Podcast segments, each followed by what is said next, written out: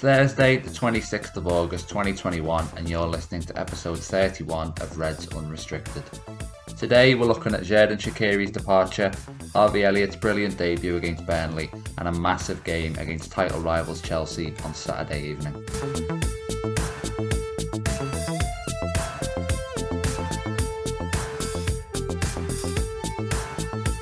This podcast is part of the Big Heads Media Podcast Network. Go to bigheadsmedia.com for more great podcasts. So I am joined today by Dan Clubbe as ever and Jack Gill from Anfield Agenda. Fellas, we're going to get straight into a game of Who Am I? So here's the first clue. I'm 31 years old. All right, so just obviously chime in when when you know it, or if. Yeah. I spent four years on Liverpool's books. No, on Liverpool's books there. Mm-hmm. Important phrase. I joined the club when Rafa Benitez was the manager. Okay. I'm a defender. Oh, okay. My clubs also include Sporting Lisbon and Atletico Madrid. Well, um, I was going to say Arbeloa, but he never played for them. Not a bad guess, Um, but not quite. Sporting, are they his only two other clubs? No, they they they They just kind of include. they were the other clubs he's played for, but I thought I can throw in another one, which is Stuttgart. Played for them more recently. You've absolutely stumped me. Um, yeah, same. Um, he must have been young when he signed for us. Yeah. Benitez signed him, and he's only 31 now. I'll He must have been- specify even Not more. Aurelio, Fabio Aurelio. It is it is a left back, but it's not Aurelio. Insua, Emiliano It is. Insua. ah, Emiliano yeah. Insua, yeah. yeah. God, he must have been young, wasn't he? Yeah, I can't believe he's only 31 now. It's uh No, mad. that's mad. That's very the fact I would never have put a 31 year old with a Rafa Benitez era. That's what threw me. oh yeah. That's mad. That's mad. Like, Yeah, I, am kicking it. myself over that.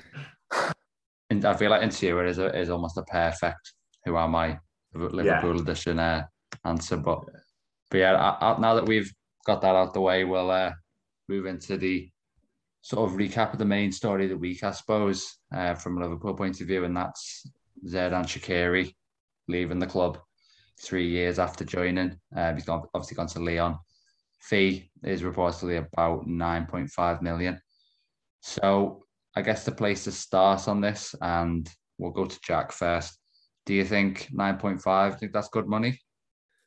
Um, it, it, it's better than what they originally offered, isn't it? Um, you know, in terms of Xherdan Shaqiri, um, he came to the club to to do the role that he did. Um, you know, there were some frustrating moments at times where we would have liked to rely on him more um, when we had a couple of injuries here or there, but he, spent a lot of his time obviously uh, injured, didn't he? But he's also given us some some great moments, obviously um, orchestrating the sacking of, of Jose Mourinho, um, that cross against Barcelona, um, Everton, of course, too, uh, and a brilliant uh, goal in, in pre-season against United as well. Um, and you know, you know, I think obviously uh, with, Xherdan Shaqiri, he came to the club to to to help Liverpool win the title, and, and he came away as a Champions League winner, as a Premier League winner, as a Super Cup winner, and as you know a Club World Cup winner. And, and you can't thank him for uh, enough really for, for for what he's done because when we signed him from Stoke, he, he didn't come in to, to play week in week out. He came as, as a player to improve the squad, and that's certainly what what Xherdan Shaqiri did. And and you know he's one of them players that I wish him all the best. Now he's moved on. Absolutely. I think you're right about the frustration there in terms of he was always going to be a squad player, but without the injuries, he would have probably significantly more involved than he was. And you're right about the fee as well. I think that's kind of the, the key bit of context here is that Lyon actually started much lower and there was a significant gap between the valuations um, that were on the table at first, but Liverpool have managed to sort of drive it upwards to what is kind of an acceptable fee, I'd say. Probably a bit on the cheap side for a player of his quality, but you know, it's it's not a seller's market this summer at all, is it? So, as I say, acceptable without necessarily being ideal. Dan, I'll come to you now. Kind of reflect your reflections on Shaqiri's career. I've got some some stats here. He only actually started 21 matches in the Premier League and Champions League. Obviously, would have played a few more in the cup. but from those games, he did manage to contribute 14 goals and assists, which you know that is a pretty decent record. Yeah, yeah, it is. Um, and and Jack's right to point out the iconic moments that he's given us because he has done. Um, for a player that was very very fit, um, he has given us some big moments. Um, derbies, United, Champions League semi final. You know, the stage doesn't come a lot bigger, to be fair to him, um, because he had quality. There's no getting away from that. Like we've already alluded to, his fitness issues were the biggest problem. I think last season was pretty telling because I don't know the exact figures off the top of my head right now, but I believe he was actually relatively fit most of the time last year. He was pretty available for the majority of the season, but he still didn't really get a look in. Um, I think he might have collectively made something like 20 appearances across the board and most of them off the bench. And you think, you know, we really should be cashing in. Um, and we have done, which, I, which I'm pleased about. Um, I think there's still a couple more to cash in on, if I'm honest. But yeah, 9.5 million is not far from the 13 that we paid for him originally. And like I say, those moments he's given us, um, he'll be fondly remembered, I reckon. But for him and for, for us, it was the right time to sell. Clearly, now the conversation has to move on to replacements or possibly lack thereof. The the briefing from Liverpool in the wake of um, his departure seemed to be that Harvey Elliott was the in-house replacement, and it's interesting that Elliott is almost being put forward as the midfield um, replacements as well, obviously following Wijnaldum's departure. And what really strikes me here is that Liverpool, I think, now have made a net profit in the transfer window. And despite the the succession of, of contract renewals, you you do feel that the money would be there um, if another another forward was was on the agenda. So I'll come back to you, Jack. How important is it to replace Shaqiri, or do you think that we'll be able to manage with the options we have in attack? I think it's it's a difficult situation because I think us well we we all as Liverpool fans want more game time for for Harvey Elliott, but we all understand as well that you know it, it's dangerous going into the squad short on on uh, positions where last season we were quite strong. And and the thing is last season we we saw firsthand and we know firsthand how you can go into a season feeling relatively confident. Um, but if you haven't replaced a player you can be left short. And, and we saw that obviously Dejan Lovren, we didn't replace him, uh, and we were left short at centre back, and we had loads of injury problems. And though that was very bad luck, and you don't see that too often, we're putting ourselves in a position where where that could happen again. And it's you know it's it's a lot of weight uh, uh and baggage to put on the shoulders of, of an 18 year old in Harvey Elliott. It doesn't matter how good this young lad is. It, it's so much weight to put on his shoulders to to cover Gini Wijnaldum, who of course was instrumental in the Jurgen Klopp played so much uh, game time for him. Um, and of course, you know, Shaqiri didn't get as much game time um, and didn't have the role, obviously, that the, the Gini Wijnaldum had. Um, but, you know, he was still uh, an important member of the squad in terms of he gave us important moments, which which helped lead to, to the football club winning trophies. Um, and you know, like you say, I, I, spoke to James Pearce with with Craig on Anfield Agenda last week, and and we got the same um, conversation before Shaqiri even left that you know, unless Shaqiri and Origi go, Liverpool will not be bringing anyone in for the rest of the window. And um, it, it, it's quite frustrating to, to watch on the outside because, you know, for, for me, I'm, I'm quite a positive person. I feel as though this, this, this squad that we've got is very, very strong and can still c- compete with the likes of Chelsea and Manchester City, who are spending a lot of money, um, and Manchester United too, of course. But you know, I, I do worry that we're, we may fall behind in years to come if if, if we don't make signings this window because um, yeah, the, the, the clubs around us are, are, are, strengthening significantly. And the point you make about Origi obviously kind of ties in with what with what Dan mentioned earlier about hoping for maybe more outgoings, and that could be what triggers it. You you don't get the sense that we're kind of done with with sales. Are probably another one or two left left there. Dan, I'll get your view on replacements and and kind of the level of depth because you know if someone had said to you at the start of the summer that Liverpool wouldn't make any attacking additions and that Shaqiri would go, are you would you sort of be thinking to yourself, well, hang on, that actually puts us in a in a weaker position that we, you know, than we were when we actually entered the window. Uh, be, if I'm dead honest, and this isn't like you know hindsight's a wonderful thing and all that, I wouldn't because I don't mind the Elliott for Shaqiri replacement. I've got no issue with that. My main bugbear is that we look like we might be headed into a full season with Divock Origi as our main sort of out and out striker replacement, if you like, um, if you could even call in that, because he doesn't do what Firmino does in terms of dropping deep and linking up play, and he doesn't necessarily score the goals of a number nine either. So that'd be my main concern. I think I'm more than happy for Elliott to take Shaqiri's minutes and more, given his hopeful level of fitness compared to Shaqiri's. Um, it's the Origi out, someone in thing that needs to happen for me in these final six days. Um, and the midfielder, having said that, I think everything Jack said right in terms of midfield. I think we are leaving ourselves open to an injury. I don't want to use the word crisis because we've seen enough of them last year, but injury issues at some point during the season. Because I've said before, you know, during the height of the season when it's Champions League time and it's domestic cup time and the Premier League's thick and fast, you know, would I be surprised to see that we didn't have Milner, Oxlade Chamberlain, Keita, and even like to Henderson available for one game? I wouldn't. And then all of a sudden, we've gone from having this decent looking midfield depth to we've got to play Fabinho, Thiago, and Curtis Jones, for instance, which is fine, but we need options. And I think signing an extra one to replace Wijnaldum, who was always available, is still very important. Whether it happens or not, I don't know. But I think that's really important. But like I say, in terms of attackers, for me, I just want Origi gone and someone in to replace him. The difficulty there, and obviously you're aware of this, is you know getting a, a price tag that we would deem fair. I think we seem to be overvaluing Origi based on um, the kind of reports that have been have been coming out over the course of the summer.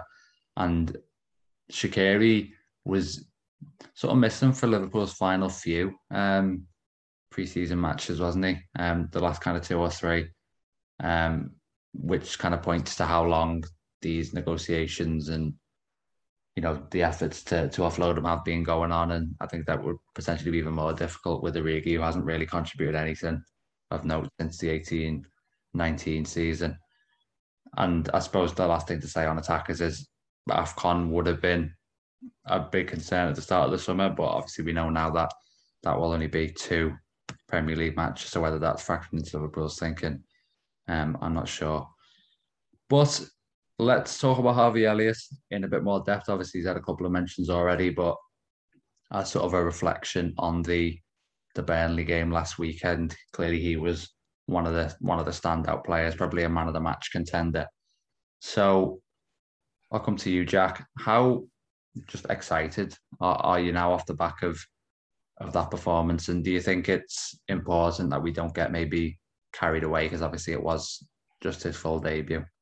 Yeah, I've been on the Harvey Harvey Elliott hype train for for a good couple of years now, and I was shocked um, to to see him go on loan last season to to Blackburn. Um, but you know, it's turned out to be a, a, terrific move for him. I thought he was outstanding in the championship last season. Um, and you know, there was a big question mark over what would happen to Harvey Elliott going into this year. And he had a magnificent preseason in, in, a, in a new role for him. Um, showed that he's capable of of doing numerous different things. Obviously, we've heard um, murmurs from the club that he was given a month off, but he only took two weeks, and after that, he was training hard he's trained really well all summer, um, and I'm absolutely delighted for him that, that he's getting more game time. And you know, it looks like there's a lot of trust in him for, from the club, and, and you can see why he plays a player. He plays like a player much above his age.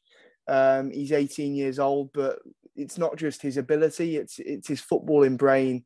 You know, um, you saw his pass for for for the goal that Mohamed Salah scored. That was obviously disallowed um, for for an 18 year old to produce a pass like that is just top draw, top class, and and and gives you, you know, great signs that he's going to be a, an outstanding player in the future. And you know, for me, I think we're very very lucky to have Harvey Elliott, but I really hope that that we manage well, well we manage his game time really well, kind of in the way that you know Manchester City and Pep Guardiola have done with with Phil Foden, and that's where I worry that maybe we're we're putting too much on his shoulders. We saw some of the heavy challenges, the sort of welcome to the Premier League challenges that, that Burnley were producing. And they're not the only uh, team that, that will try and do that to Harvey Elliott. But he showed at the weekend that not only does he have the ability, he's going to be a tough nut to crack as well because you know, it was rare that after one of those challenges, he stayed down on the ground, rolling around. Was he? He, he got fouled time and time again, but he was up straight away. And you know, it, there, there was lots of positive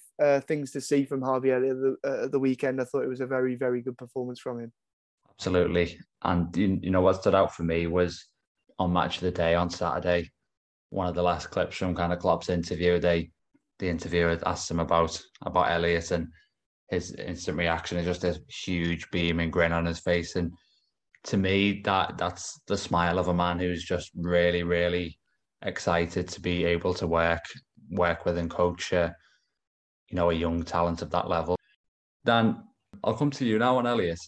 One thing we should keep in mind is that he probably wouldn't have started the game had Milner, Ox, Fabinho not not all been out for various reasons obviously it was a case of that opened up the opportunity and he very much took it. But how much do you see him? Obviously, it's still very early days, hard to say. But how much do you see him playing this season, particularly in the in the Premier League and Champions League? Yeah, yeah, not not a great deal. I think I was quite surprised to see him start last weekend. Um, as brilliant as he was, I thought it was a really just to double down on what we said. I thought it was a brilliant performance. Um, really mature, did a lot of off the ball work that I didn't really expect to see from him. We've all seen this skillful, technically gifted player, but some of his defensive contributions and the work he was doing in pressing, I was really, really pleased with. And it's it's something that Curtis Jones started to bring into his game as sort of last season wore on. But for Harvey Elliott to do that on Premier League debut, I thought just shows the sign of the player we've got. But in terms of what he's going to play moving forward, I do expect to see him um, sort of drip fed into the side, if you like. I think it was nice to see him thrown in the deep end at the same time last week, but I don't see that being the uh, the long term plan. I think um, substitute appearances here and there, um, probably prominent roles in cup games, um, as well as Champions League appearances, um, particularly in the group stage against. Obviously, we don't know who we've got yet. That'll be Thursday, Thursday evening. But if we get you know, I was in Midtjylland last year and a couple of easier looking teams, maybe he might feature in those games. Certainly, if we get the group hopefully wrapped up nice and quickly, he'll play in them games for me. Um, and that's fine for probably this season, if not the first few months of it, certainly. And then even as the season wears on, we might see more and more of him. And judging by last weekend, we're all going to be very impressed if we do. That's a good point about the Champions League because, you know, getting that getting that kind of draw can open up opportunities. And I also think, um, on, on kind of an unrelated note, for a player like I say, that's going to be quite important as well because you don't want to be, you know, disrupting your centre back partnership too much during the season. But I reckon the the European games will be looked at as quite a good opportunity for him to to bed in in, in competitive matches. But yeah, that really wraps up our, our look at the week and and the Burnley game. So let's move on to Chelsea. Obviously, absolutely massive game on Saturday. We'll start as usual um, by looking at preferred lineups. Um, it'd be good to obviously discuss this game in a bit more depth than we maybe would tend to for a for a preview because of its magnitude. So let's get started with these lineups then. Dan, uh, you can go first. Yeah. So um, for me, I see this as an opportunity and the ideal time to name what I perceive as our ultimate strongest eleven, if you like. Um, and I only I only caveat it and say it like that because when you look at Tsimikas' form um, and the fact this midfield trio about to name hasn't really played together yet, you'd think that maybe this isn't the right game, but this is like you've touched upon the statement game of this season so far. Like people are kind of not really talking about Liverpool as title challengers, but if we put down a performance and a win on Saturday, that changes. Not that it matters, but all of a sudden everyone's perception changes. So for me, I'd go Alisson and Trent, Matip, and Van Dijk because I think they've been outstanding so far. And to deal with Lukaku, I back those two over anyone else. Um, and then Robertson, given he's not played for a couple of weeks, but like I touched upon, he's our best left back, as good as Tsimikas has been. But yeah, Robertson for me. So the strongest back five. And then Fabinho back in training after the catastrophic events of last week. So he's back in training. And then Thiago and Henderson. Um, we haven't seen Thiago a lot yet this season, but for me, on paper, that's our best midfield. So those three. And then a bit of a controversial call, and I'm sure you won't agree, Dave, but um, I've gone Salah, Mane, um, and Bobby Firmino in the middle of them, just because I still think that's our strongest front three as well. I think if we had a Champions League final tomorrow with this current squad, that'd be my team. So that's why I've gone with it. That's one of the two big dilemmas, really. The two selection question marks is Thiago or Keita, I'd say, and Jota or Firmino. So I'm assuming, Jack, that beyond that, there isn't really too much variation in your your 11 compared to Dan's. No, and, and that's the point I was going to bring up, Dave. Uh, you know about um, the the possible incomings uh, of Naby or Jota in, into that lineup that, that Dan's just said. Um, for for me though, I would go exactly how Dan's just lined up. Um, it's it's difficult in terms of Firmino and, and Jota for me. Um, the form Jota's been in in front of goal has been you know, outstanding, and a lot of Liverpool fans will now put him ahead in the pecking order over Bobby Firmino. But for me, um, you know, in a game like this where we know the the squad of Chelsea, uh, Jota can have a real impact for, from the bench, and you know, I think starting Firmino, we know what he he brings to this side and, and to the system. Um, and you know, I think it's important against Chelsea to to to bring players off the bench who who can change the game, and Jota can have that effect um, and Naby too. And you know, I think for for Naby Keita, it, has been an interesting start to the season for him. I think he's he started the season really well. It's not been the typical flashy Keita that you usually see. Um, but you know he's shown that he can be someone who can you know fill fill that Gini role if he can keep himself fit and, and obviously provide us something different that, that Gini couldn't bring. Um, but for me, you know, him starting three games in a row when we've got this long season ahead is a big ask. Um, and like like Dan referred to there, I think it's it would be good to see what on paper is is is our strongest squad uh, and our strongest eleven. Um, and I think I think that's what we will see um, at the weekend against Chelsea. Well, I've got ten out of eleven similarities, and uh, Dan's already identified what the the deviation is with mine. I think this Jota Firmino debate, which will probably last the whole season, because you know you could probably look at it as kind of a, a transitional period potentially. This isn't something that I feel you know hugely strongly about in a way. I, I see I very much see the merits um, of starting both players, and I also see the possible drawbacks as well.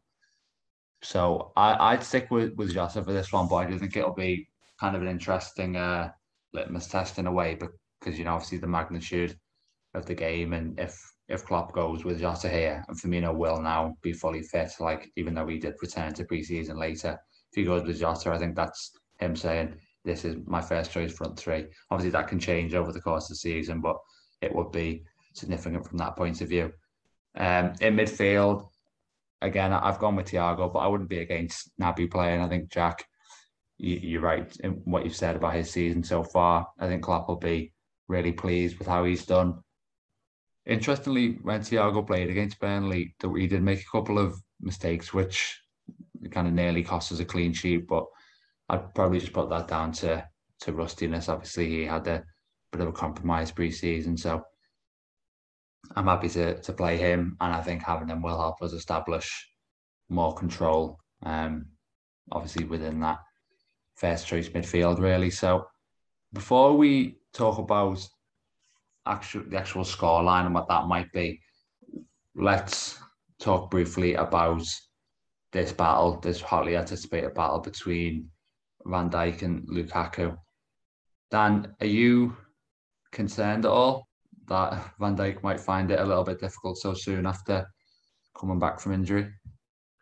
Um, I'm concerned more in the fact that I think Lukaku is obviously a very good striker, um, who's probably in the form of his life over the past 18 months, as I said. He scored goals previously, but his all-round game is is 10 times better than it's ever been um, since going to Italy. So yeah, I, I'm concerned in terms of him playing against us. I'm not concerned in terms of him playing against Van Dijk. I think Van Dijk has got the wherewithal and, and the nous to deal with him. Um, in different ways as well. You probably see in the compilation that's been going around on Twitter. I think Matip and Van Dijk dealing with Lukaku and occasionally getting in front of him and occasionally being physical with him and nicking the ball off him and all that. But I think Fabinho will be of crucial importance for, for all the obvious reasons that he always is. But I think particularly on Saturday, in terms of stopping the supply into him, because obviously Chelsea Arsenal the other week, it was just too easy for Chelsea to get the ball into the Lukaku's feet time and time again.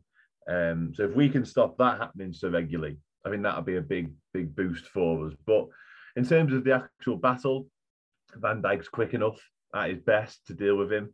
Um, he's powerful enough to deal with him. Um, and he, he, let's face it, he's got enough class to deal with him. But I will also say, I think the battle hardened Van Dijk from last Saturday against Burnley probably did him a favour because obviously he's been out of action for X amount of months. Norwich was a bit of a cruise. So to come up against Chris Wood and Ashley Barnes, who pretty much just want to fight you, was probably the best thing for him. Interesting way of looking at it, yeah. And the thing you mentioned about Fabinho, I think is spot on. Like one recurring theme in that Arsenal game was Kovacic having the ball almost like on the edge of the centre circle and being able to just play a pass through Arsenal's midfield and into Lukaku's feet, and then it goes out wide, and you've got a very dangerous situation on your hands. I think Lukaku's debut was absolutely amazing. To be honest, I, I can't really recall many sort of high-profile debuts in kind of recent Premier League history that have been as impressive. And um, that's how good I thought it was. Jack, what are your kind of impressions on this? Obviously, we shouldn't discount the fact that Joel Matip's going to have a part to play as well, because as a striker, say if Lukaku doesn't get much joy out of Van Dijk in the first half an hour of the game, he might then test himself against the other centre half as well. So, how sort of apprehensive are you about facing a, a number nine of his quality? If if there's one centre back in, in world football that can easily deal with Romelu Lukaku. It's Virgil van Dijk for me. Um, and, you know, of course, I'll caveat in obviously the injury and, and the lack of, you know, match fitness potentially for, for, for Virgil van Dijk. But with that being said, you know, we've seen two very strong performances from him at, at the start of the season. Um, Chris Wood and Ashley Barnes, you can't underestimate how difficult of an opponent they are to play against physically. Um, and though I'm I'm not not saying they're anywhere near the level of, of Romelu Lukaku, um, you know Van Dijk showed that you know he, he was able to, to to compete physically with with, with Chris Wood um, at the weekend. So you know for for me, I, am confident. Um, I am worried, like Dan says, in in the fact that Romelu Lukaku is is obviously a, an outstanding uh, number nine. Uh, he's really improved his game since being in Italy. Um, his physique is so much better now, um, and just his whole game is, is so much better. And he's he's come back to the Premier League with a real point to prove, hasn't he? Because you know a lot of people forget that season when Manchester United finished second in the league and Lukaku obviously had that really really good season. After then, it, it sort of petered out and you know, everyone seems to remember the seasons after that rather than, you know, that season where he, he was brilliant for United. But um, he's come back to the Premier League with that point to prove, and he certainly showed that against Arsenal. I thought you, you were quite uh, quite right there in, in saying, David, that um, he it was a really really top class performance. Um, granted, he was playing against what is a poor Arsenal side at the minute, but nonetheless, it, it, was a top quality performance from Romelu Lukaku. But like we're saying, it's going to be a big test for, for Virgil van Dijk at, at the weekend with, with, you know, it being his first world class striker that he's playing against since, you know, his, his long term injury. It's, it's also a big, big test for, for Romelu Lukaku. And I'm sure both players are going into this game knowing that they've they've got a really difficult opponent that they're facing this weekend. You've almost hit on what, what I was going to say next there in terms of the, the narratives at play. Obviously, Van Dijk, Van Dijk triumphs in this battle, and it's almost him announcing to the world that he's back. But then, equally on the other hand, you have Lukaku going up against him, and if he was to to win out, then that's quite significant for him insofar as remember when he was last in England, he had a really poor record in in the biggest games, and it was kind of a, stick that was used to beating with. So, it yeah, it would be a huge, huge for both players um, to come out on top, and I think the whole game is going to be a pretty amazing spectacle, but one that we might struggle to enjoy because we're so sort of anxious watching it. Um, on that note, let's get some predictions in. I'll come straight back back to you, Jack. Uh, what scoreline are you thinking for this one? Um, well, um, obviously, I'm known on Anfield Agenda to, to predict every game will be 6 0. Um, so, you know, on, on that channel all week, that's what I'll be saying. But um, so, you guys, I'll, I'll be a bit less confident in, in, in that score prediction. Um, I do think it's going to be a, an incredibly close game. I think um, both Liverpool and Chelsea are two of the, the best sides in Europe at the moment. Chelsea obviously showed that by winning the Champions League last last season. They're so strong under Thomas Tuchel, so hard to beat. Um, you know, but I think if anyone's going to make life tough for them, it, it's going to be Jurgen Klopp and, and this Liverpool side. And for me, I do think at Anfield, the 12th man is, is going to be very important. And I do have confidence that, that we will just pick them at the weekend. So I, am going with 2 1 Liverpool. Yeah, that is a fact. Obviously, the the home advantage, I think the atmosphere is going to be absolutely incredible. Obviously, everyone was delighted to be back in last week, but I think it'll go up naturally to kick off time, bigger game, etc. Dan, what are you saying? Are you are you fancying a 6 0?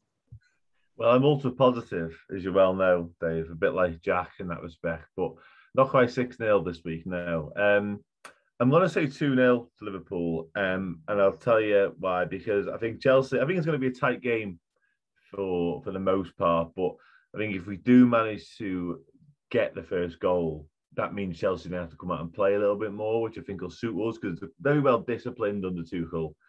But I'm not sure if they come out against a side as good as we are, they can cope with that because I still think for as good as they are, and the fact they're obviously European champions right now, I still think defensively they've got frailties. Certainly when you look at the individuals that make up that defence, I mean, there's a good chance the likes of Christensen will play. And we see what happened last year at Stamford Bridge when he had a bit of a brain fade and just dragged Sadio Mane down. Um, so yeah, I do fancy us to get their defence, um, and for that reason, I think it'll be two 0 um, and that might be wildly optimistic, but but let's have it.